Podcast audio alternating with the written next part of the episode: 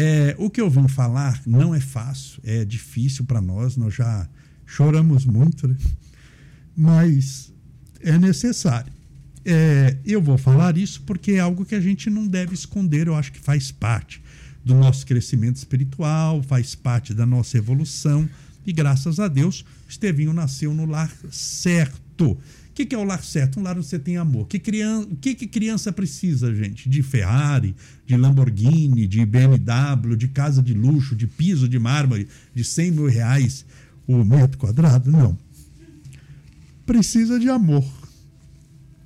E amor ele tem de sobra.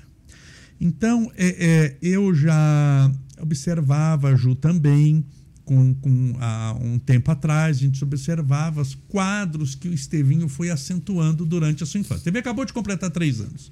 Mas a gente via que ele tinha determinadas características que era parecida com o de autismo. Então ele falou, Ju, pode ser que tenha, e a Ju também falou, características autistas no Estevinho.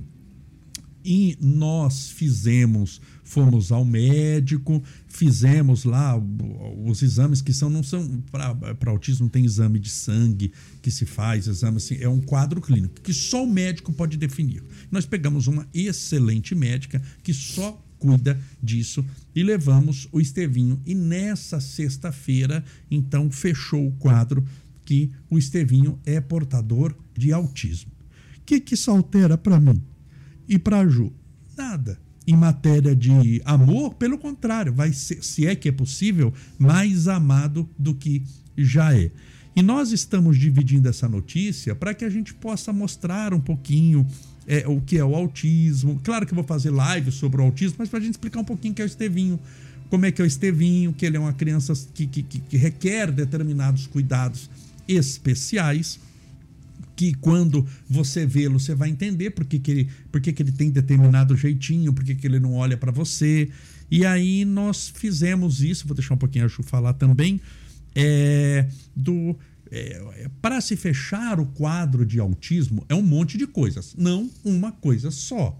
Não é porque a pessoa tem determinada é, comportamento que aquilo torna a pessoa autista. Por isso que tem que ser um médico especializado para fazer isso. Ele faz a somatória de um monte de quadros, com um monte de perguntas. Nós gastamos aí duas horas na consulta para poder fechar esse quadro de autismo só com o laudo nas mãos. Eu estou com o laudo nas mãos. É que eu estou tomando a liberdade de falar que eu tenho um filho autista, que é o nosso querido Estevinho só com laudo. Eu não podia achar nada, que eu não estou achando nada.